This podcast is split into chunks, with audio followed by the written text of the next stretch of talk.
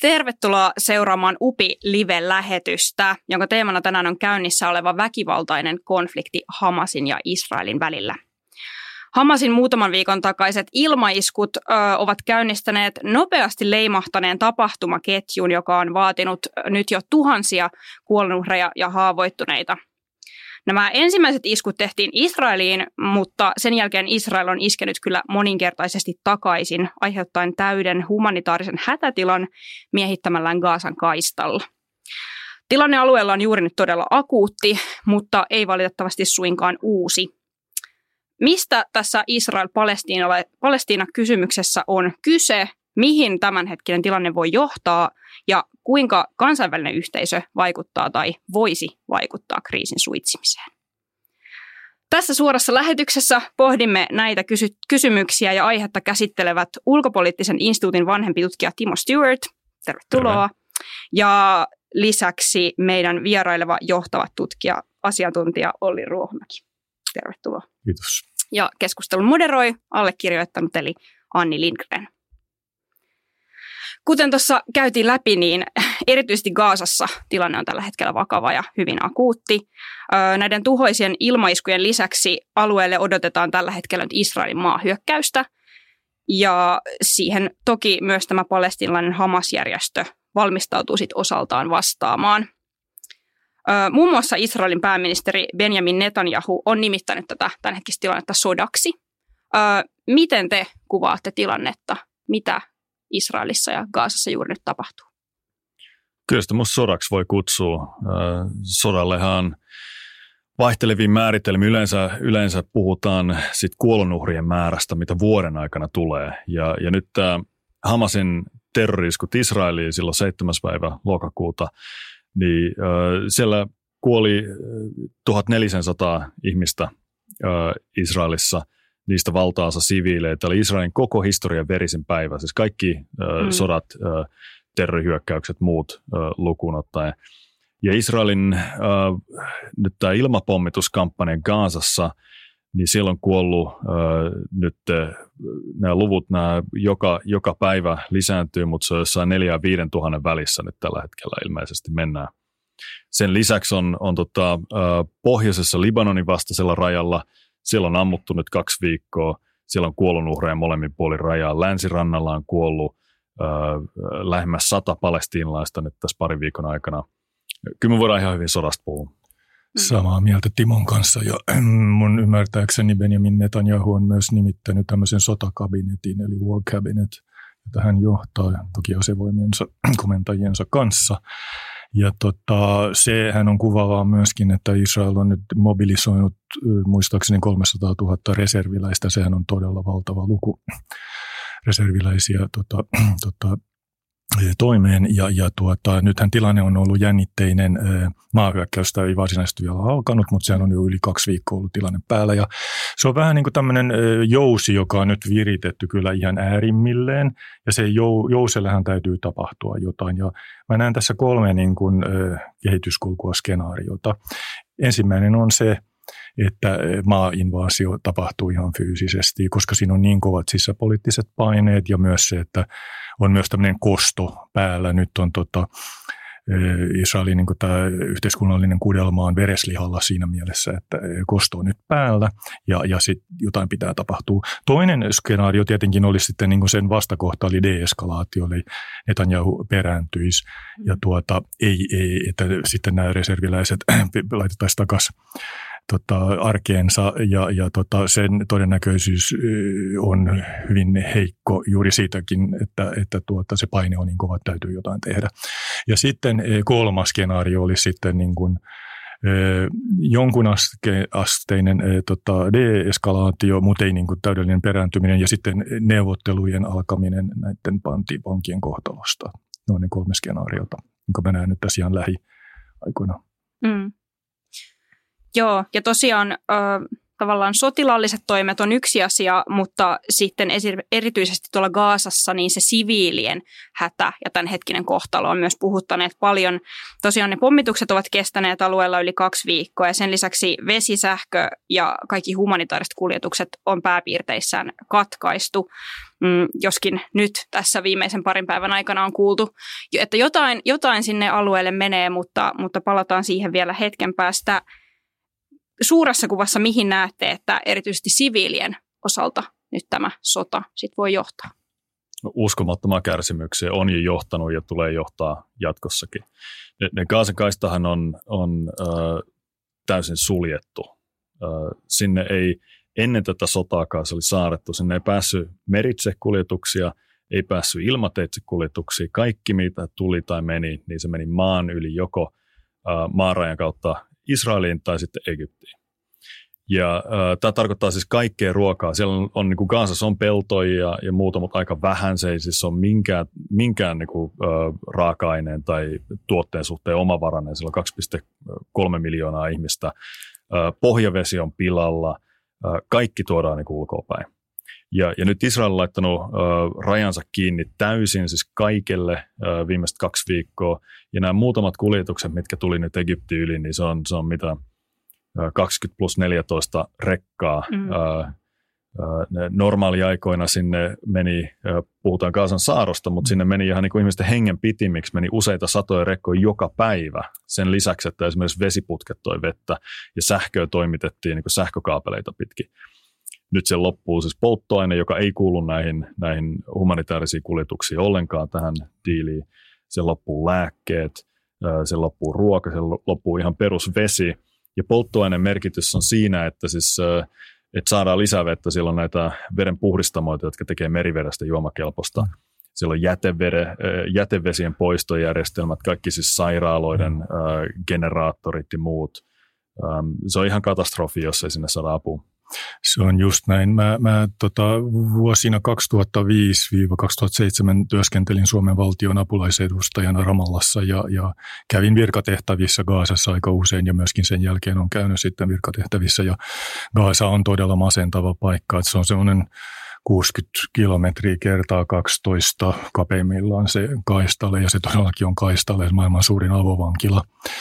Että siellähän ei ole niin kuin ollut tämmöistä tulevaisuuden toivoa vuosikausiin, mutta tietenkin tämä akuutti tilanne on sitten niin omassa luokassaan. Eli tuota, tuossa ihan hiljattain, se taisi olla viikonloppuna, Israelin asevoimat pudotti arabiankielisiä lentolehtisiä pohjoisen Gaasan alueelle, jossa ilmoitettiin, että e, siviiliväestö, joka asuu tämän Vadi Gaasa, joka on siis tämmöinen kuivunut joen uoma, joka sateilla täyttyy virtaa välimereen, niin kaikki ne asukkaat, jotka on tämän Vadigaasan pohjoispuolella, niin pitää siirtyä kohti etelä, eteläistä Gaasaa. Ja jos, jos siviilit eivät siirry, niin he, he, heidät luokitellaan sitten terroristeiksi, joka tarkoittaa, että ovat sitten eliminoitavissa Israelin asevoimien, asevoimien eh, toimesta.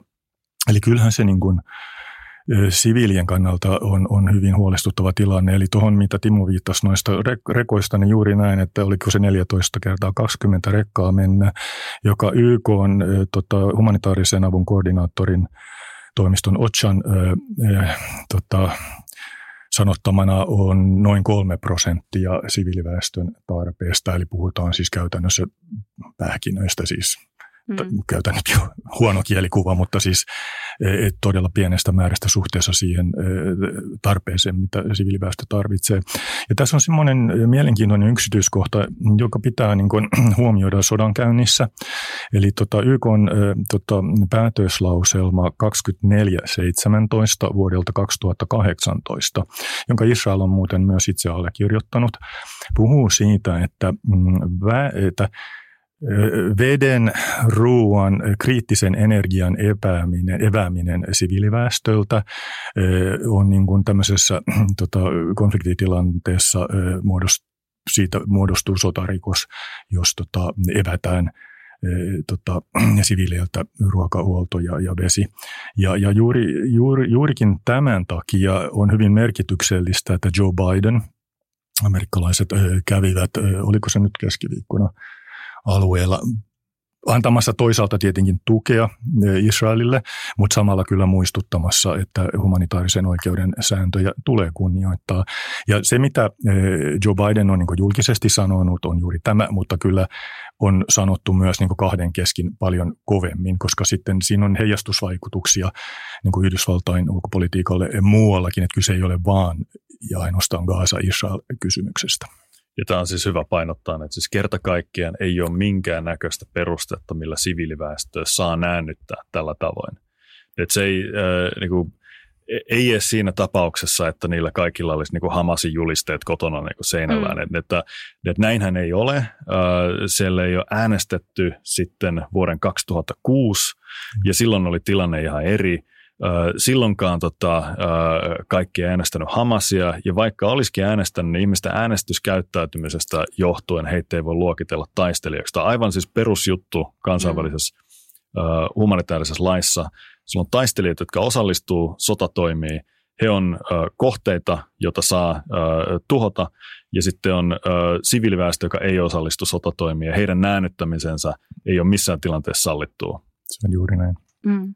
E-, eikä tähän vaikuta siis se, että mitä Hamas on tehnyt sitä ennen. Että Hamasin terroriiskut on totta kai sotarikos, mu- mutta se ei anna Israelille oikeutta tehdä vastaavia sotarikoksia tai, tai äh, mitään muutakaan niin kuin laitonta sen Joo, tuohon voisi lisätä, jos käyttää ihan tämmöistä aika brutaalia sanoa, että murhaa ei hyvitetä toisella murhalla. Mm. Eli, eli kyllä tämä on niin kuin juuri näin. Ja, ja me eletään kuitenkin vuotta 2023 Eli, eli tämä ei nyt eletä keskiaikaa, jossa niin jotain piirityskaupunkeja piiritettiin ja tuhottiin sitten väestö. Että ei, ei se näin mene. Mm. Joo, tosiaan nämä niin tämänhetkiset toimet on hyvin raakoja ja rajuja, mutta sitä ehkä kuvaa hyvin myös, Timo sä sanoit viikonloppuna ykkösaamussa, että tässä on vähän niin kuin monta sotaa päällekkäin. Tilanteella on tosi pitkä historia ja sen takia se ehkä onkin nyt eskaloitunut näin vakavaksi ja näin nopeasti. Avaatteko vähän tätä niin kuin koko tilanteen historiaa ja sitten sitä, että miten nämä tämänhetkiset taistelut eroavat niistä aiemmista, joita valitettavasti on alueella nähty. Tässä on nyt, äh, kuinka pitkälle taaksepäin mennään, on, on aina hyvä kysymys. Mun mm. mielestä nyt Gaasan tilanteen suhteen niin on hyvä tietää ensinnäkin se, että suurin osa Gaasan asukkaista, ehkä kaksi kolmannesta suurin piirtein, on äh, pakolaisia ja pakolaisten lapsia. Eli ihmisiä, kenen – nyt kun eletään tätä vuotta 2023, niin heidän isovanhempansa on äh, paennut semmoisista kylistä ja kaupungeista, mistä tuli sitten Israel vuonna 1948. Ja, ja tota, he on asunut siellä Gaasan kaistalla niin toivoen aikaa, jolloin he pääsevät palaamaan.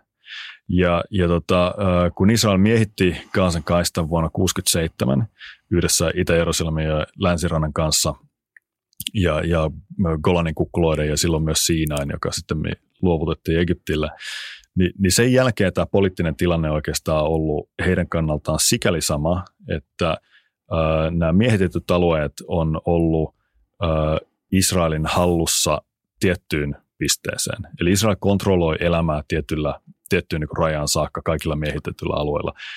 Eri tavoin riippuen siitä, että onko kyse Itä-Jerusalemista tai eri osista länsirantaa, tai sitten Kaasan kaistasta. Hypätään vuoteen 1993. Uh, Oslon prosessi, tämä Yasser Arafatin ja Yitzhak Rabinin kuulu, kuulu se kädenpuristus, johon se huipentui, ja, ja toiveet rauhasta. Sitten lähti tämmöinen tämmöinen väliaikaiseksi tarkoitettu järjestely, jossa luodaan palestinalaishallinto, ja, ja sen piti muuttua sitten hiljalleen omaksi valtioksi. Ja se aloitti sitten vuonna 1994, niin aloitti Gaasan kaistalta nimenomaan ja, ja sitten Jerikosta. Ja tämä väliaikainen järjestely on se, mikä on yhä voimassa. Mm. Ei koskaan päästy sellaiseen rauhansopimukseen. Ja tämä väliaikainen järjestely, niin, niin se Gaasan osalta tapahtui se muutos, että palestinalaishallinto, joka, joka silloin 90-luvulla syntyi, niin Hamas voitti vaalit, jotka järjestettiin tämän lakia säätävän niin elimen jäsenten valitsemiseksi, eli tavallaan palestinalaisen parlamentin valitsemiseksi. Ja, ja tota, muodosti hallituksen, muodosti sitten kansallisen yhtenäisyyden hallituksen, lopulta meni sukset täysin ristiin tämän niin toisen puolueen Fatahin kanssa, joka on Mahmoud Abbasin puolue. Ja, ja tota, he kaappas vallan siellä Gaasan kaistalla, ja äh, Fatahin johdossa oleva palestinalaishallinto jäi sitten länsirannalle. Ja, ja nyt tämä on tämä jako ollut tässä taustalla. Eli, eli nyt jos kysyy niin kuin, äh, kysyy Hamasin kannattajilta vaikka, niin he käy semmoista konfliktia, joka heidän mielestään on alkanut vuonna 48 tai 47, tai ehkä, ehkä he saattaa vetää sen niin 1900-luvun alkuun. Mm. Joka tapauksessa konfliktia siitä, että kuka hallitsee tätä äh, entistä Britannian Palestiinan mandaatin aluetta. Ja he halusivat hallita sitä kaikkea, eli he halusivat, että siellä ei olisi Israelin valtiota, että he hallitsisivat koko sitä aluetta, että kaikki pääsisivät palaamaan koteihinsa. Ja, ja tästä paljon puhutaan, että Hamasin tehtävä on niin kuin, äh, tässä äh, peruskirjassa äh, on, on Israelin valtion tuhoaminen ja näin edespäin. Mm. He, hehän on sitten vähän moderoinut sitä, että he ö, teki uuden peruskirjan, jossa, jossa ja viestitti, että he olisivat valmiita siihen, että tehdään tämmöinen pitkä tulitauko Israelin kanssa, että olisi kahden valtion ratkaisu, jossa palestiinalaiset asuu omassa valtiossaan länsirannalla ja Kaasan kaistella pääkaupunki Jerusalemissa – mikä on muuten kansainvälisen yhteisön niin tämä patenttiratkaisu tähän mm. näin.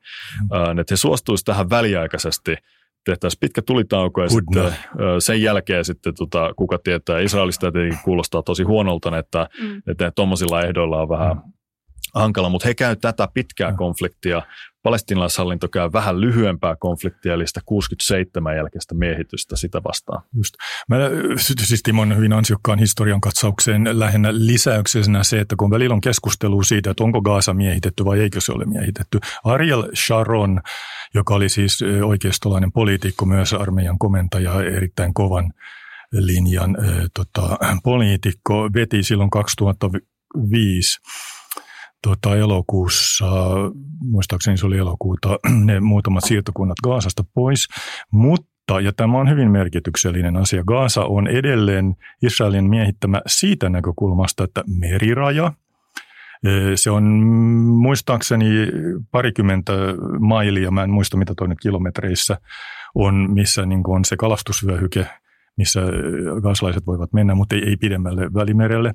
Myöskin tietenkin se tota, Gaasan pohjoisen pohjoinen raja on tietenkin täysin hermeettisesti suljettu tuota, muureilla samaten se toinen ö, läntinen, onko se itäinen raja, ja sitten myöskin tämä Rafahin raja, joka siis on päätty kyllä Egyptiin, mutta tässä on merkityksellistä ja tämä on kuvaavaa, että, ja, ja sitten ilmasta on, on myöskin tota, saarettu. Ja sitten Israel muun muassa ö, kontrolloi väestörekisteriä, tämä vain niin esimerkkinä mm. Vaasan väestörekisteriä. Ja sitten ö, mikä on merkityksellistä on, että esimerkiksi nyt näitä rekkoja, näitä avustusrekkoja, joita on nyt lähtenyt ö, sitten, ja toivon mukaan lähtee enemmän Gaasaan, niin ne skannataan fyysisesti – Israelin puolella, Nitsana nimisessä tota, paikassa, joka on siis Israelin puolella.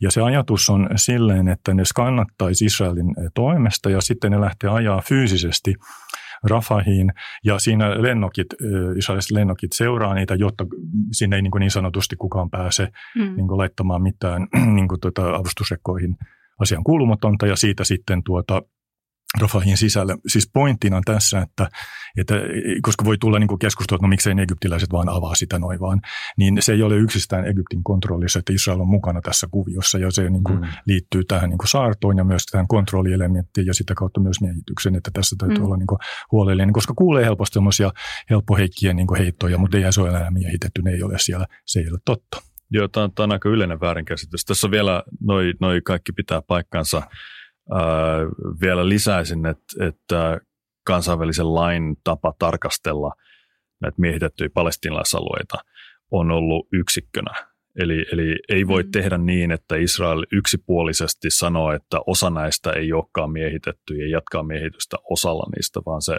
katsotaan yksikkönä ja sitä ratkaisua etsitään yksikkönä. Ja, ja näin ollen äh, Gaasan kaistaa siis YK-järjestöt pitää edelleen miehitettynä.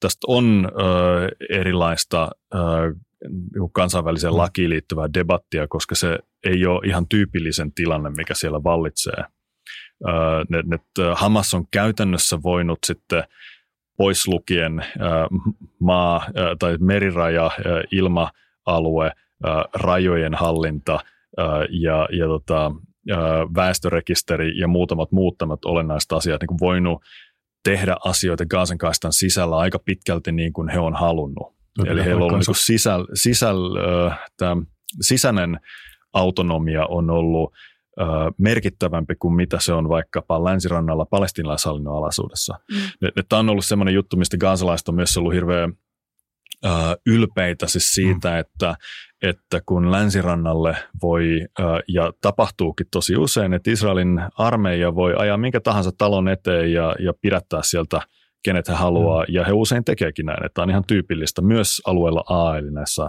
länsirannan kaupungeissa. Mm. Niin Gansassa se ei olekaan niin yksinkertaista, ja he kokee, että he on vähän niin kuin nämä Asterixin niin kuin neljä kylää siellä Galliassa, jossa niin kuin Rooman imperiumi ei ole, ei ole sitten. Mutta toisaalta tuohon voisi käyttää myös siellä semmoista kielikuvaa, että se on niin kuin vankilassa vankilan tota, vartijat pitää niin kuin sisäistä järjestystä, mutta se ei niin kuin sitten ulotu siihen ulkoiseen, mm. ulkoiseen tota, todellisuuteen. Sitten pari sanaa vielä tuosta miehityksen käsitteestä, koska sekin aina herättää intohimoja.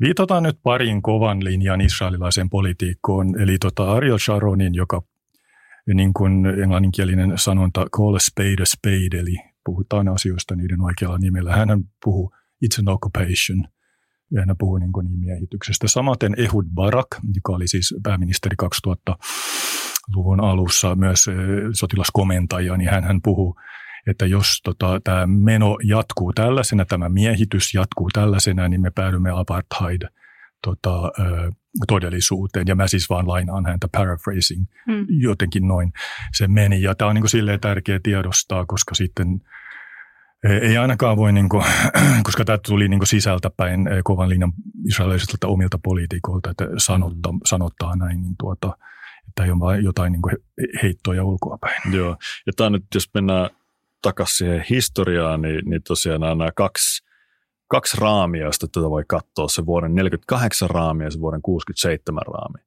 Ja, ja Hamasin lähtökohta on ollut se vuosi 48, että yksi valtio, jota he hallitsee, koko Palestiina, ei Israelia. Ja, ja tämä on tämmöinen niin visio, mitä Israelissa on ollut tietenkin mahdoton hyväksyä, niin kuin mm. että heitä ei ole olemassa.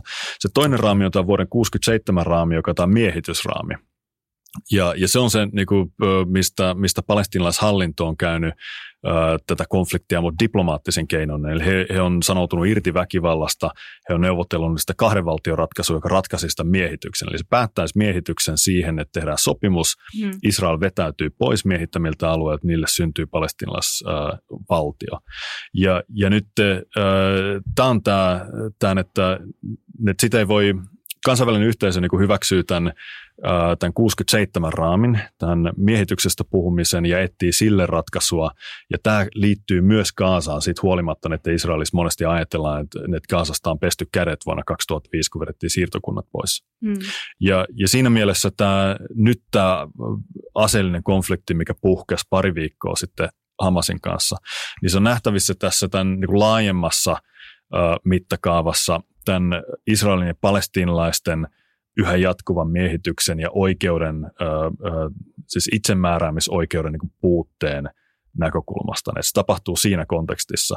Ja se tarvii poliittisen ratkaisun. Että tälle, tälle nimenomaiselle niin väkivallan kierteelle, niin, niin se voi olla, että Israelin armeija niin kykenee – äh, aiheuttaa Hamasille sellaisia iskuja, että, että voidaan sanoa, että se on voittanut tänne. Mm. Mutta mut tälle poliittiselle ongelmalle ei ole sotilaallista ratkaisua. Joillekin konflikteille maailmassa on, mutta tälle ei ole, koska ne palestinalaiset ei ole lähdössä minnekään. Niin heidän tilanteensa pitää jollain lailla ratkaista. Juuri näin. Mm. Siinä täytyy olla poliittinen horisontti edessä. Mm. Jos puhutaan vähän Hamasista, tosiaan se on islamistinen terroristijärjestö, jos näin voidaan sanoa. Siitäkin on erilaisia tulkintoja. Tällä hetkellä Hamasilla on noin 200 panttivankia. Se tosiaan teki, teki tuhoisia iskuja Israeliin, jossa kuoli noin 1500 ihmistä. Ja tällä hetkellä Gaasassa kerrotaan Hamasin käyttävän siviilejä vähän niin kuin suojanaan mm. myös. Että he ovat siellä siviiliväestön keskellä. jos pohditaan nyt niin kuin Hamasin asemaa Gaasassa ja palestinaisalueilla, niin miten te uskotte tämän tilanteen vaikuttavan sen suosioon? Kuten Timo sanoi, niin vaalejahan ei ole käyty vuoden 2006 jälkeen, mutta mitkä ovat nyt Hamasin edellytykset jatkaa ö, tuolla johdossa ja sitten toisaalta myös jatkaa nyt näitä hyökkäyksiä, joita se on tehnyt Israelia kohtaan? No tota, sanotaan muuten tähän sitten semmoinen pointti, että se tulee nyt ihan selvä, selväksi, että Hamasin terroriisku israelilaisia siviileitä kohtaan 7. lokakuuta on, oli brutaali, täysin tuomittava. Mm. Siinä ei ole kahta sanaa. Se tulee nyt selkeäksi. Ja se on, Hamas on EU-listoilla luokitettu terrorijärjestöksi. Sekin on juuri näin, että, että jää epäselvyyttä siitä. Öö, mitä tulee sitten Hamasiin ja panttivankien käyttä, käyttämiseen, niin vähän unostelin, että siinä kävi sille, että kun 7. päivä lokakuuta hyökkäsi siitä Gazan rajan yli nämä terroristit ja otti sumamutikassa kaikki mahdolliset siviilit, joita löysivät, saivat käsiinsä ja tota, osa, osan murhasivat sekin selvällä selkokielellä murhasivat, mutta osan veivät sitten tota panttivangeiksi, niin siinähän kävi sitten, että siellä oli siviilejä, siellä oli myös tota sotilaita, varmaan israelisia viranomaisia. Mielenkiintoista myös, siellä oli kolmasmaalaisia, eli siellä oli esimerkiksi taimaalaisia tota, vieras kausityöläisiä, jotka oli, siinä on lähellä näitä tota, maanviljelyskommuuneja, mm. jotka olivat viljelemässä siis pelloilla tota, työläisinä, niin näitäkin päätyi sitten Gaasan kaistalajalle. Mä vähän ounastelen, että siinä tulee käymään niin, että näitä kolmasmaalaisia varmaan tullaan vapauttamaan – koska ei siinä ole niin mitään poliittista vipuvartta Hamasilla jotain kolmasmaalaisia tyylin taimaalaisia pitää siellä. Tulen, ja tä, ennen kuin tämä itse asiassa nämä kaksi vapautettiin, niin mä silloin taisin jo aikaisemmin jossain mediassa todeta, että tulee vapauttamaan myös joitakin yksittäisiä siviileitä, joitakin tämmöisenä niin kuin eleenä. Tässä oli Katar muuten välittäjänä – ja siinä sitten Egyptin tiedustelupalvelu, jolla on hyvin niin kuin läheinen niin kuin tieto ja myös kontaktit Hamasin Gaasassa, niin tuota, se on tämä panttivinkki tilanteesta se, että, että nehän on niin kuin S-hihassa tota, Hamasille ja ne ei tule vapauttamaan missään tapauksessa ö, tota, erityisesti näitä sotilaita. Mä muistan siis se vuoden 2006 tapaus, Gilad Shalit, tota, oli se yksi sotilas, joka päättyi panttivangiksi, niin siinä kesti noin viisi, muistaakseni viisi vuotta – ennen kuin hänet vapautettiin, oliko se toista tuhatta palestiinalaista vankia vastaan. Ja nyt on niin, kuin niin monta e, tota, va, israelilaista vankia, nimenomaan soti, soti, panttivankia, e, sotilaita, niin minkä ihmeen takia Hamas niistä helposti luopuisi. Okei, mitä tulee sitten kannatukseen, niin e, niin kuin Timo taisi tuossa aikaisemmin todeta, niin sen mittaaminen tuollaisessa autoritaarisessa tilanteessa on kyllä niin kuin aika, aika vaikeaa, että kuka ihan tarkalleen ottaen kannattaa mitä. Mä en oikein usko, että se on niin kuin helposti mitattavissa. Sillä, Hamasilla on kannattajansa, kyllä, mutta sitten siellä on koko joukko ihmisiä, jotka niin kuin haluaisi elää sitä omaa arkeaan.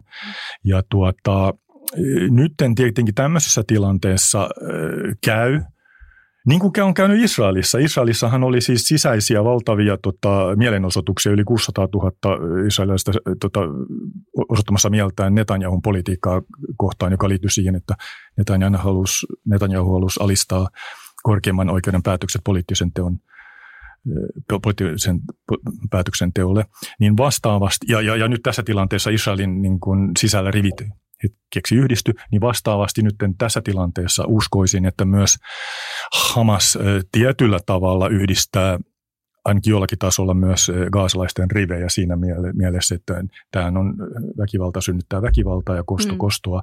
Eli rivet saattaa jossain määrin yhdistyä, mutta jälleen kerran tämä mittaaminen ja mikä, kuinka se suosio, kuinka laajaa se on, niin enpä usko, että siitä saa helposti niin objektiivista tietoa. Miten Timo sulla näkemykset tästä? Joo, ei se, ei se ole helppoa, äh, mutta se on tämmöisessä niin konfliktin tilanteessa tavallaan vähän irrelevanttia myös äh, just näistä syistä, että, että äh, siis riippumatta siitä, jos miettii vaikka jotain tavallista kaasalaista, niin riippumatta siitä, että tykkääkö hän Hamasin vallanpidosta Kaasan mm. kaistalla vai ei, niin hän, hän saattaa niin kuin siitä irrallaan ajatella, mitä ajattelee niin kuin vaikkapa aseellisesta vastarinnasta Israelia kohtaan. ja, ja sitten vielä siitä irrallaan on se, että miten hän suhtautuu nyt siihen, että Israel pommittaa näin raskaasti Gaasan kaistaa. Et, et voi hyvin olla sellaisia henkilöitä, jotka, jotka ei kannata Hamasia, ei kannata aseellista vastarintaa, mutta on nyt täysin haluttomia niin kuin, tuomitsemaan niin kuin mitään, mitä Hamas tekee sen tähden, että he kärsii niin kovasti tästä pommituksesta ja saarosta ja, ja kaikesta muusta. Mutta me, me nähdään vasta sitten, miten tämä päättyy, mihin tämä menee. että minne se Hamasin kannatus kulkee. Nyt iso kysymys tässä on se, että kun Hamas on, on terroristijärjestö, niin kuin Olli sanoi, se on just näin, ja, ja sehän ei ole se niin päin, että Hamas on terroristijärjestö, koska EU sen semmoiseksi määrittelee, vaan mm. EU määrittelee sen terroristijärjestöksi, koska se käyttää semmoista keinoa kuin terrorismi. Eli se tappaa siviilejä mm. ajakseen poliittisia päämääriä. Mm. Ja tätä me pidetään EUssa ja, ja ö, ylipäänsä niin kuin, ö, niin kuin vääränä ja semmoisen, mitä ei voida hyväksyä. Ö, mu- mutta se, että ne poliittiset päämäärät saattaa olla semmoisia, mitä Gaasassa laajasti jaetaan. Mm ja, ja nyt kun tämä sota joskus päättyy, niin yksi Bidenin viesteistä tuolla Jerusalemissa Israelin hallitukselle oli, että älkää nyt ihmeessä tehkö niin kuin me tehtiin, kun me mentiin Afganistaniin niin kuin suutuksissa ja kostoa etsien ja, ja vähän liian nopeasti. Ja me ajateltiin, että riittää, kun me tuhotaan Taleban – ja sitten me lähdetään pois ja sitten kaikki jotenkin asettuu kohdalle. No mitäs kävikään? 20 vuotta myöhemmin siellä on Taliban hallitus, joka on aseistettu Yhdysvaltain aseilla, jotka ne jätti niin kuin jälkeensä, kun ne pakeni. Mm. Öö, ja ja tämä tota, Afganistanin oma armeija kaatu. Um, Tämä on, tämä on tilanne, mikä, mikä siis totta kai niin kuin Israelin hallituksen pitää miettiä, että jos tämä julkilausuttu tavoite on, että tuhotaan Hamas, tuhotaan. Hamasin kyky hallita, sen kyky iskeä Israelin, se on tosi vaikea tavoite. Ja, ja siis jos se tapahtuu sillä että, että että siinä vaikka onnistuttaisiin, mitä mä suuresti epäilen, niin kuka sitten mm. ottaa Hamasin paikan? Kuka sitten Gaasaa hallitsee? Että siellä ei löydy semmoista liberaalidemokraattia, joka suhtautuu Israeliin lämpimästi. Ei ainakaan sen jälkeen, kun sitä on pommitettu niin kuin viikkokausia. Mm. Se on just näin, että ulkoturvallisuuspolitiikassa, kun tapahtuu erilaisia interventioita, niin täytyy aina kysyä, että entä sitten, and then what? Se on se kysymys. Eli se on juuri näin, että mitä sen tilalle, että tässä on myös osviittaa mitä tapahtui kalifaatin suhteen, kun Irakissa ja Syyriassa kalifaatti niin sanotusti tuhottiin, niin eihän se ideologia, jota kalifaatti edusti ja edustaa, niin ole minnekään hävinnyt. Päinvastoin siellä on koko joukko niin kuin potentiaali, että se tulee takaisin. Nyt puhutaan siis Syyria ja Irakin failista, joka on ihan, ihan eri asia tästä. Mutta siis pointtina, että että joo, okei, tuhotaan. Kuvitellaan semmoinen tilanne, että Israelin asevoimat ottaa ne X 10 000 taistelijaa, Hamasin taistelijaa ampuu ne seinää vasten. Okei, siinä tulee isoja kysymyksiä, mitä tulee sitten niin kuin sodan käyntiin ja sen voimankäyttösääntöihin, mutta se on eri keskustelu. Mutta kuvitellaan, että näin kävisi, niin, niin että mikä on se jokin, joka sitten ottaisi niin kuin Gaasan hallittavakseen ja, ja lähtisi pyörittämään ihan, ihan sitä niin kuin arkea. Palestinashallinnosta ei ole siihen, eikä silloin ky- kykyä, eikä Tokko kauheasti halua ainakaan näillä eväillä. Haluuko Israel sitten mennä ja uudelleen miehittää? E, se, siis niin kuin puhuttiin aikaisemmin miehityksestä, sitä tekee joten saaron kautta, mutta siis mm. se menee fyysisesti mm. sinne, se, se on Vadikaasasta pohjoiseen ja ottaa sen alueen haltuun. Ja, ja sitä ennen on tapahtunut tämmöinen poltetun maan taktiikka, että on, on jokseenkin niin pistetty niin sanotusti tasaiseksi alue niin, niin tuota, jokin poliittinen jokin, siis palestinalainen sellainen siellä Gaasassa on, tulee olemaan, ja, ja onko se niin sitten, olisiko se vielä kovempi, kuin, niin kuin Hamas 2.0 tai jotain muuta. Eli, eli pointtina on se, että niin kuin tuhoamalla fyysisesti, jos joku kuvittelee, että sillä asia ratkaistaan, niin se on niin kuin elää laalaamaassa tai on muuten vain naivi tai vähälahjainen. Eli kyllä niin kuin tar- tar- tarkoittaa sitä, että tarvitaan poliittinen horisontti, mm. jolla niin kuin löydetään poliittinen ratkaisu pohjimmiltaan poliittiseen ongelmaan. Mä, mä oon miettinyt mielessäni tämä vähän tämmöisen niin kukkahattu setä ongelmana, siis se, että siellä ongelma on, tota, äh, on joku viha. Ja sitten kun nämä vihaset, vihaavat terroristit, niin tapetaan, mm-hmm. niin sitten tämä viha on poissa ja sitten äh, voi löytyä joku ratkaisu. Mutta eihän se noin mene. Et, et siellä on, että Hamasin terrorismia ei voi hyväksyä, mutta on pakko nähdä, että se, se äh, mitä siellä on sen alla, niin on poliittinen näköalattomuus ja ongelma, jolla pitää löytyä ratkaisu. Ja se, että, että äh, vaan puhutaan, että, että poistetaan tämä terroristijärjestö ikään kuin jotenkin ratkaisissa, niin se ei millään lailla ole. Se on paljon vaikeampi tehdä kuin ISISin tuhoaminen, koska ISIS tuhottiin, niin ne kaikki ihmiset, ketä sinne jäi, niin niillä oli valtiot, jossa niillä oli täydet kansalaisoikeudet. Mm. Äh, mut, mutta sitä ei ole Gaasassa. Me varmaan lähestytään tässä niin tätä kahden valtion mallin keskustelua. Ja tässä on niin huomion arvosta se, että se oli Benjamin Netanyahu muistaakseni vuoden 2019 Likud-puolueen jossain niin istunnossa puhu. Ja nyt mä en muista ihan tarkkaa sanamuotoa, mutta niin siihen suuntaan, että on hyvä, että on Hamasin kaltainen Hamas olemassa ja sitä pitää myöskin mahdollistaa sen rahoittaminen. Ja se liittyy siis siihen, koska Benjamin Netanyahun politiikassa on ollut se, että ei haluta edistää kahden valtion mallia eh, palestinaishallinnon Mahmoud Abbasin Fatah-puolueen kanssa ja pystyy näin osoittamaan sitten, että hei katsokaa, nyt tuolla on tuommoinen Hamas, että eihän näiden palestinalaisten kanssa voi mitään niin kuin kahden valtion mallia lähteä lähteä tuota rakentamaan. Ja tämä palautuu niin tämmöiseen tota, hajota ja hallitse politiikkaan, jonka sylttytehdas on itse asiassa Britti-imperium ja British Palestine 20-luvulla, 30-luvulla, jota myös britit harjoitti alueella. Ja siihen liittyy, että britit teki, käytti kollektiivista rankaisua, mitä nyt tota, Israelin asevoimat on käyttänyt kollektiivista rankaisua kaikki nämä vuodet, paitsi Gaasassa myöskin länsirannalla. Mutta siinä on niin tämmöisiä kehityskulkuja. Tämä on niin hyvä pitää mielessä, että asiat eivät aina ole, koska on helppo, helppo heikit sanoa, että, Israel hyvä, palestinalaiset pahat. Et asiat on tapa olla varsinkin lähi monikerroksellisia, monisyisiä. Siellä on hyvin erilaisia kulmia, vähän riippuu siitä, että mistä katsotaan. Ja viime kädessä kysymys on valtapolitiikasta, kyynisestä sellaisesta. Hmm mä tässä välissä nappaan meidät, koska kello tikittää, niin nappaan vähän tälle laajempaan perspektiiviin, koska totta kai myös ulkovallat on ottaneet kantaa tähän tilanteeseen ja myös länsimaat. Yksi ehkä päällimmäinen viime viikolta on tämä presidentti Bidenin vierailu Israelissa, joka ehkä kriitikoiden mukaan jäi hieman kädenlämpöiseksi. Siellä oli muun muassa tämä The Other Team-maininta siitä, että kuka olisi iskenyt Gaasan Al-Ahli Arab-sairaalaan Mutta tota, miten te näette, tässä on kuitenkin myös ilmeisimmin käynyt niin, että Yhdysvallat on myös edesauttanut muun muassa humanitaarisen avun saamista Gaasaan, niin mikä on teidän näkemys siitä, onko USAn rooli tässä tilanteessa ollut nyt rakentava vai hajottava? Tuonne mainitsittekin jo tuon, että heillä on myös oma kohtaista kokemusta siitä, että esimerkiksi Afganistan ei ollut mikään menestystarina siitä mm. huolimatta, mitä he ovat siellä tehneet. Joo. Yhdysvaltoja toki siis kuunnellaan Israelissa tarkalla korvalla. Yhdysvallat on, on vuosikymmeniä ollut Israelin tärkeä liittolainen, niin tärkein liittolainen, antanut diplomaattista poliittista tukea, läheistä ö, yhteistyötä monella alalla, antaa suoraa aseapua. Nyt teki ö, toi sitten uh, ilmatorjunta, siis nämä, nämä ilma, um, lentotukialuksensa tuonne Itäiselle välimerelle viestittääkseen Hezbollahle, että tämä ei saa laajentua. Ja sota. Iranille. Ja Iranille sitä mm. kautta totta kai. Uh, ammuslähetyksiä viety Israeliin nyt tätä sotaa varten. Uh, Mutta siis siellä oli tosi tärkeää, ja tämä on nyt, kun on näin läheinen liittolaismaa, niin tämmöiset eleet, niin niillä on väliä. Et israelilaiset oli, oli aidosti tosi tosi järkyttyneet näistä terroriskuista.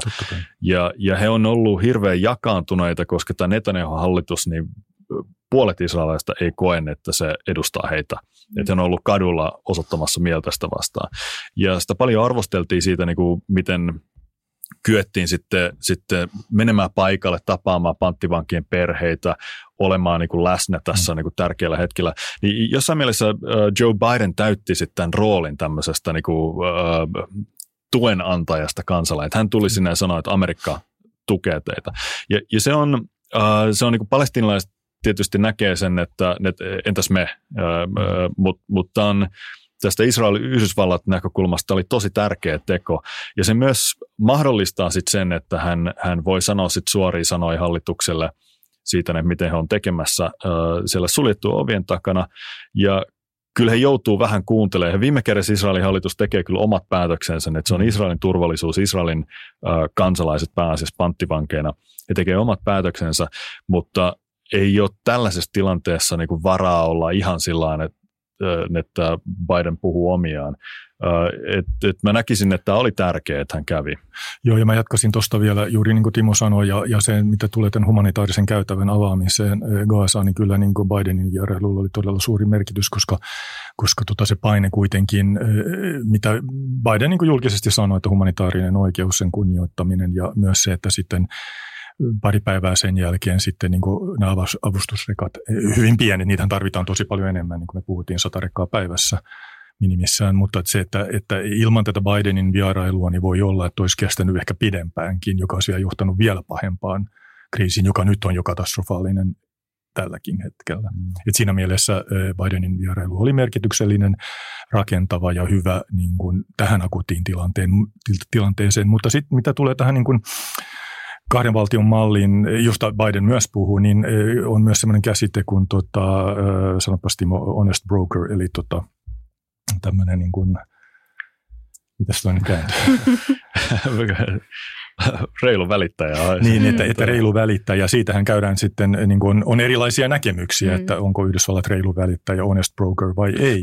E, eihän se selkeästi ole sitä pelkästään, koska se on Israelin liittolainen, mm. mutta, mm. mutta ehkä se positiivinen tapa nähdä toi on se, että kun tässä on Israel on se osapuoli, nyt jos puhutaan Israelista ja palestinalaisista, mm.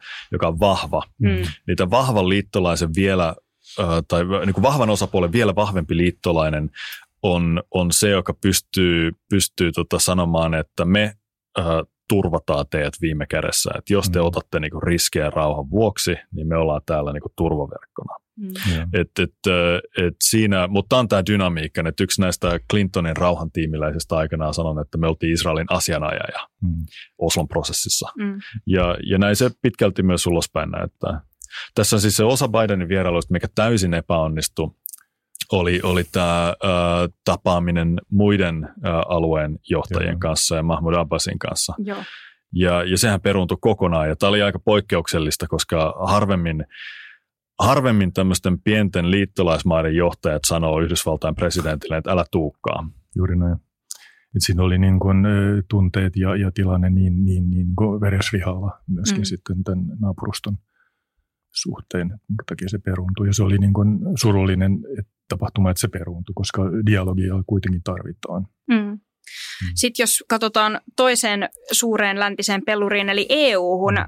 siellä komission puheenjohtaja Ursula von der Leyen on aiemmin hyvin niin kuin, vahvasti ottanut sen Israelin puolen ja osoittanut ja kertonut myös, että EU tukee Israelia. Tämä ei kuitenkaan ole täysin ollut välttämättä kaikkien EUta edustavien tahojen konsensus. Tällä hetkellä EUssa yli 800 työntekijää on allekirjoittanut tämmöisen julkilausuman, joka kritisoi näitä aika yksipuolisia lausuntoja, jotka eivät tosiaan huomioi sitä Palestiinan ja palestiinalaisten tilannetta. Mikä teidän mielestä EUn rooli on tällä hetkellä tässä kokonaisuudessa?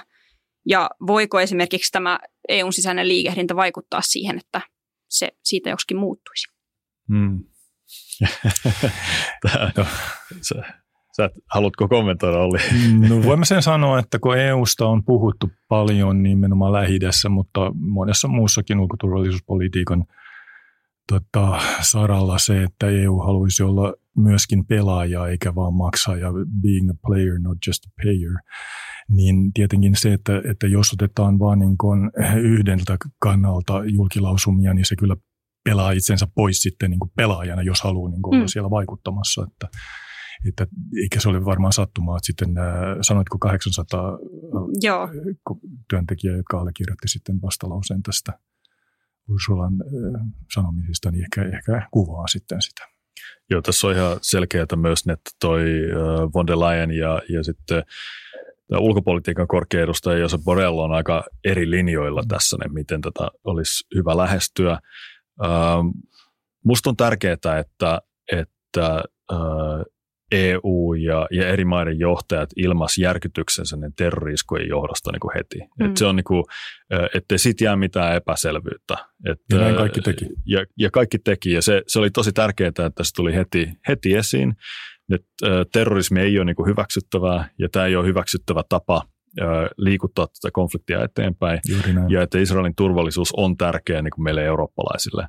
Mutta mut sitten se, jos se, jos se jää tuohon, niin kuin se on, on monessa kohtaa jäänyt, niin sitten siinä otetaan vähän nämä viimeisen parin viikon tapahtumat, ikään kuin ne tapahtuisi jossain täysin kuplassa irrallaan mm. siitä todellisuudesta, missä, missä on poliittinen ö, kriisi, joka on, jonka on annettu jatkoa vuosikymmeniä, ilman, että on edes etsitty nyt viime aikoina poliittista ratkaisua. Eli ei ole rauhanprosessi, ei ole rauhaa eikä edes prosessia. Ja, ja tämä on, on semmoinen juttu, mikä, missä Israelilla on myös omia aktiivisia valintoja, mihin EUlla pitäisi olla sanottavaa. Mm.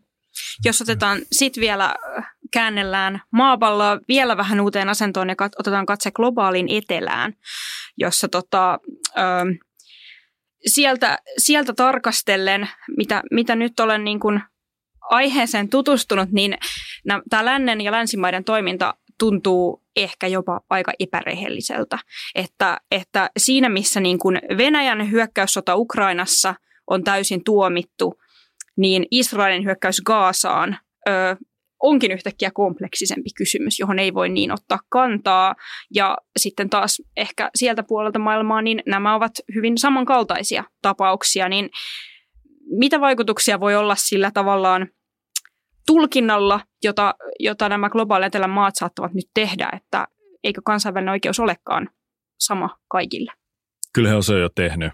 Eli, eli tämä vaikkapa von der Leyenin lausunnot Ukrainan sodasta, että veden ja sähköinen ruoan katkaisu siviiliväestöltä niin ei ole millään lailla hyväksyttävää. Niin hän sanoi sen, kun Venäjä teki se ukrainalaisille, mutta ei kun Israel tekee sen Gaasan palestinlaisille. Ja, ja tota, tässä on tämän koko Ukrainan tilanteen ympärillä on ollut pitkällinen kampanja, siis paljon diplomaattista jalkatyötä on tehty, että on saatu koottua niinkin laaja kansainvälinen rintama tämän Venäjän hyökkäyssodan tuomitsemiseksi – kuin on saatu.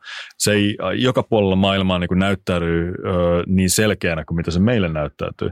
Ja, ja tämä viesti siellä on ollut, että hei, että meillä on tämmöinen juttu kuin kansainvälinen laki, että hyökkäyssota ei ole oikeutettu politiikan väline, ei voi miehittää alueita ja muuttaa rajoja yksipuolisesti, ei voi viedä siviiliväestöltä oikeuksia ei voi karkottaa ihmisiä kototaan.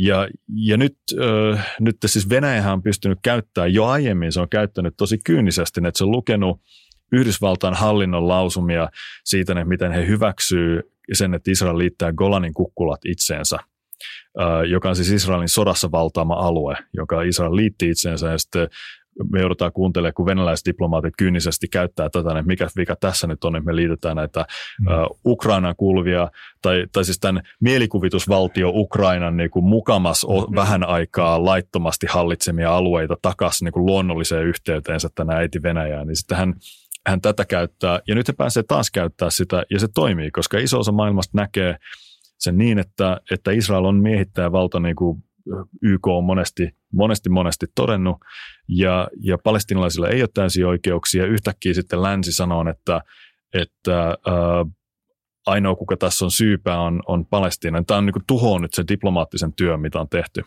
Hmm. Se on juuri näin, tuota, että tämä vastanarratiivi, joka esimerkiksi Venäjällä toimii hyvinkin tuolla tuota, Aasiassa ja Afrikan suunnalta, mitä tulee tähän – Ukrainan kysymykseen, niin se tulee juuri näitä viestejä, niin kuin Timo sanoi, että, että, että, että tota, globaalista etelästä tulee, että mitä, ketä te olette puhumaan meille yhtään mistään, jos ei ole niin kuin, tuota, johdonmukaista tämä politiikka. Mun mielestä tasavallan presidenttimme Sauli Niinistö sanoi todella viisasti ja hienosti, oliko se viime keskiviikon A-studiossa, jossa hän puhui niin kuin yleisesti ottaen puhuttiin niin maailman tulevaisuudesta, että tällä hetkellä, ja mä yritän muistaa hänen sanamuotojaan, että meitä on niin kuin kaksi miljardia, äh, jotka perustaa niin kuin tämmöiseen länsimaiseen niin kuin tota, demokratiaan arvoamme. Ja sitten on kuusi miljardia, jotka ajattelee ehkä toisella tavalla. Ja sikäli kun mä tulkitsin presidenttiä, niin se ajatus oli se, että meidän täytyy myös kuunnella niin kuin pitkässä juoksussa – myöskin niitä viestejä, mitä tulee muualta, koska me ollaan tulevaisuudessa niin sanotusti altavastaajia, mitä tulee jo, me ollaan nyt jo, mitä tulee niin lukumäärällisesti, niin, niin pitää niin osata katsoa niin vähän pidemmälle. Ja, ja mä en tiedä nyt, onko tämä nyt enää sama ajatus, mikä presidentti Niinistöllä oli, mutta mutta mä en näe sitä ongelmaa niin kuin ensisijaisesti sellaisena, että meillä on tietyt arvot ja mm. maapallon enemmistöllä on jotkut toiset arvot, vaan että ne, nämä tietyt arvot, mihin tämä kansainvälinen järjestelmä on toka maailmansodan jälkeen perustettu, niin ne, me puhutaan niistä universaaleina ja niitä mm. kannattaa tosi monet ihmiset, ketkä asuu autoritaarisissa maissa ja ilman niitä oikeuksia – mitä, mitä me sanotaan, että kuuluu kaikille. Niin nyt, nyt ehkä tämä Ukrainan vertaus näyttäytyy sellaisena äh, ihmisille lähi että hei, että nämä teidän niin kuin arvot ja lait ja, ja äh, solidaarisuus pätee, kun kyse on eurooppalaisista. Mm. Mutta sitten kun kyse onkin niin kuin Lähi-idästä, niin sit se ei enää pädekään samalla tavalla. Mitä tämä on? Et se on se kaksinaismoralismi, mikä mm. siinä heidän silmissään näkyy tosi vahvana, äh, mille ei löydy semmoisia hyviä, hyviä vastauksia, mikä tekee nyt, nyt ison osan tätä diplomaattista työtä tyhjäksi. Se saattaa näkyä sitten tulla meidän vastaan myös sit Ukrainan tilanteessa. Ja myös monissa muissakin faileissa tai kansioissa muualla. Kyllä. Mm, mm. Joo, ja tässä hyvin tulee selväksi se, että oikeastaan koko maailma on nyt eri tavoin tässä sodassa mukana, mikä osaltaan on sitten hieman problemaattista, koska tiedonkulku itse tuolta konfliktialueelta on tällä hetkellä hyvin repaleista. Mediassa, sosiaalisessa mediassa reagoidaan hyvin nopeasti, mikä on tietysti osaltaan hyvä, mutta altistaa sitten myös kuitenkin sille propagandalle ja disinformaatiolle, jota liikkuu paljon. Ulkomaisella medialla ei ole pääsyä Gaasaan tällä hetkellä, joten ma, ma, niin kuin vahvistettua täysin ö, ulkopuolisten tuottamaa tietoa on myös aika mahdotonta saada. Mutta Miten te näette, millaisia haasteita tämä puutteellinen tiedonkulku asettaa ja mitä te itse pidätte semmoisena luotettavina lähteenä, joita seuraatte? Mä voisin ekaksi semmoisen pointin, että tota, paljon on disinformaatiota, misinformaatiota, tietoista vääristelyä ja, ja tota, aikana, jolla, jossa eletään myös niin kuin, mikä sitä on niin kuin vaihtoehtoisessa todellisuudessa, mm. niin tota, se niin kuin totuuden löytäminen isolla teellä on, on, on haasteellista ja se on niin kuin lähi nimenomaan jotenkin tallottu pölyyn. Muistan itse, kun työskentelin Ramallassa, niin pyrin niin kuin siihen, että kävin tapaamassa diplomaattina hyvin erilaisia toimijoita. Kävin siirtokunta tota, perustajien pakeilla, kävin Israelin asevoimia jututtamassa, kävin tietenkin palestinalaistahoja myös Gaasassa länsirannalla. Eri puolueista, myöskin radikaali-islamisteja ja, ja erilaisia äänenpainoja yritin kuunnella. Ja, ja sen niin kuin totuuden siemenen sitten löytäminen, siinä joutui niin paljon miettimään sitä analyysiä.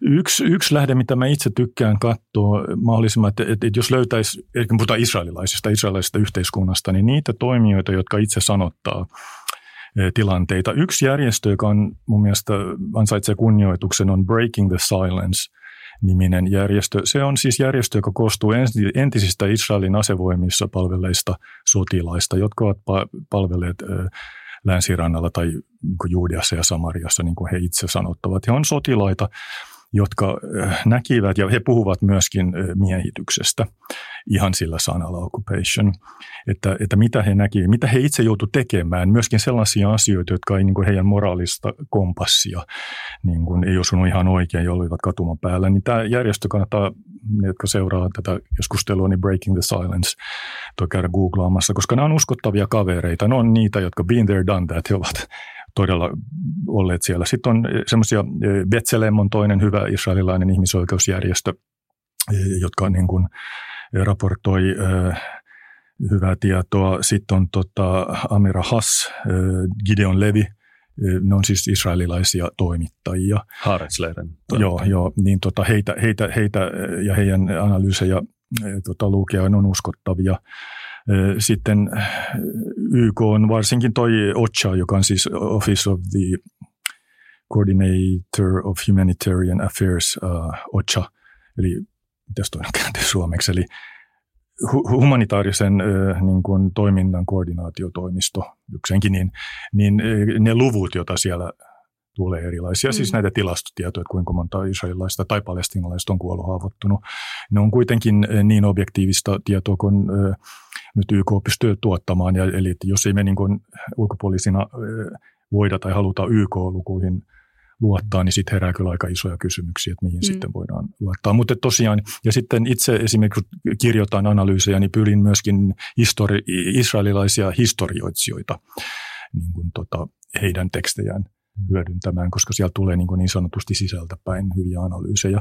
Ja sitten eh, mulla on niin kuin henkilökohtaisesti tunnen myös niin kuin Israelin eh, entisten, siis EVP-kenraalitason tota, henkilöitä, jotka by the way olivat ö, eh, tota, osoittamassa mieltään Netanyahun toimintaa vastaan ja ovat myöskin erittäin huolissaan, jopa kauhuissaan siitä, mitä nyt on tapahtumassa muun muassa länsirannalla, josta me on nyt hirveästi puhuttu, mm. että koska pelkäävät, että jos palestinalaishallinto romahtaa, niin se tulee sitten miehityksen syliin. Eli, eli tämmöisiä tahoja mä itse mm. yritän niin kuin kammata. Mm. Tässä on Olli luetteli tosi hyviä tahoja. Ehkä, ehkä siis ö, muutama nyrkkisääntö on, että, että kannattaa ö, lukea laajasti eri lähteitä ö, ja ö, muistaa, että paikallisilla lähteillä on omat ongelmansa välillä siinä, mitä he voi raportoida. Tuolla on kaikki, siis tuollahan on Gaasassa kansainvälisten uutistoimistojen toimittajia. He on gaasalaisia, mutta he on, työskentelee kansainvälisille uutistoimistoille, lehdille, TV-taloille. Heitä on kuollut nyt yli 20 mm. tämänkin viimeisen pari viikon aikana. Uh, mutta he toimii uh, Hamasin hallitsemassa ympäristössä, jossa, joka ei ole vapaa ympäristö. Et sieltä on vaikea raportoida vapaasti. Israelissa on myös tiettyä niin kuin sensuuria liittyen näihin asioihin. Monesti sotilasaihepiirin uutiset tulee itse asiassa KV-median kautta israelilainen media lainaa KV-mediaa koska on, on tietty rajoitteet tästä. Mutta mut kansalaisjärjestöjä toimii Israelissa tosi paljon, ketkä tekee tosi hyvää tutkimustyötä. Ja, ja tota, nämä, mitä Olli mainitsi, niin, niin äh, esimerkiksi Betselem ja, ja tota, Breaking the Silence tai Showroom Stika, niin se, se on, tota, on siis tosi hyviä äh, lähteitä, mutta kannattaa pitää mielessä, että kaikki mikä, äh, mikä tulee, niin se varsinkin jos on ihan viimeaikaisimpia juttuja, niin, niin kannattaa ehkä tarkistaa useammasta lähteestä mm. ennen, kuin, ennen kuin ottaa sen täysin luotettavana. Joo. Meillä valitettavasti, kuten oli totesit, niin tässä on monia asioita vielä käsittelemättä, mutta meillä alkaa olla tunti täynnä. Meillä on enää muutama minuutti aikaa. Joudun lopettamaan tämmöiseen isoon kysymykseen ja pyytämään teitä olemaan aika kompakteja vastauksessanne. Ö, mutta asiantuntijat ovat arvioineet, että nyt tässä saattaisi olla tekeillä jopa suurempi usean maan kattava alueellinen konflikti. Israelhan on tässä kohtaa iskenyt muidenkin arabivaltioiden maaperälle, esimerkiksi Libanoniin ja Syyriaan, niin miten näette tämän tilanteen? Onko tässä mahdollisuus konfliktin leviämiseen vai voisiko olla mitään mahdollisuuksia siihen, että sitä ennen saataisiin tilanteeseen rauha? No hyvin lyhyesti on mahdollisuus konfliktin leviämiseen. Ihan ennen kaikkea länsirannalla uuden intifadan muodossa palestinalaishallinnon romahtamisena, sitten Libanonin rajalla Hezbollan kanssa, joka sitten on epäsuorasti konflikti Iranin kanssa. Ja riski on kasvanut tosi merkittävästi. Timo oikeastaan vei sanat suusta ja oikeastaan sen voisi päättää siihen, että kristallipallon katsomisessa, mitä tulee lähi niin se on niin kuin tota, tosi vaikeaa. Ja sitten yleensä tapaa olla niin, tässä on historian valossa, että, että kun niin sanotusti iso pyörä lähtee pyörimään, niin se lähtee pyörimään tosi nopeasti ja se ei ole sitten oikeastaan enää kenenkään hallinnassa, että voi tapahtua ihan odottamattomiakin kehityskulkuja me jäämme niitä kehityskulkuja nyt sitten seuraamaan. Tämänkertainen Upilive oli tässä. Kiitos paljon Timo Stewart ja Olli Ruohomäki. Kiitos. Kiitos.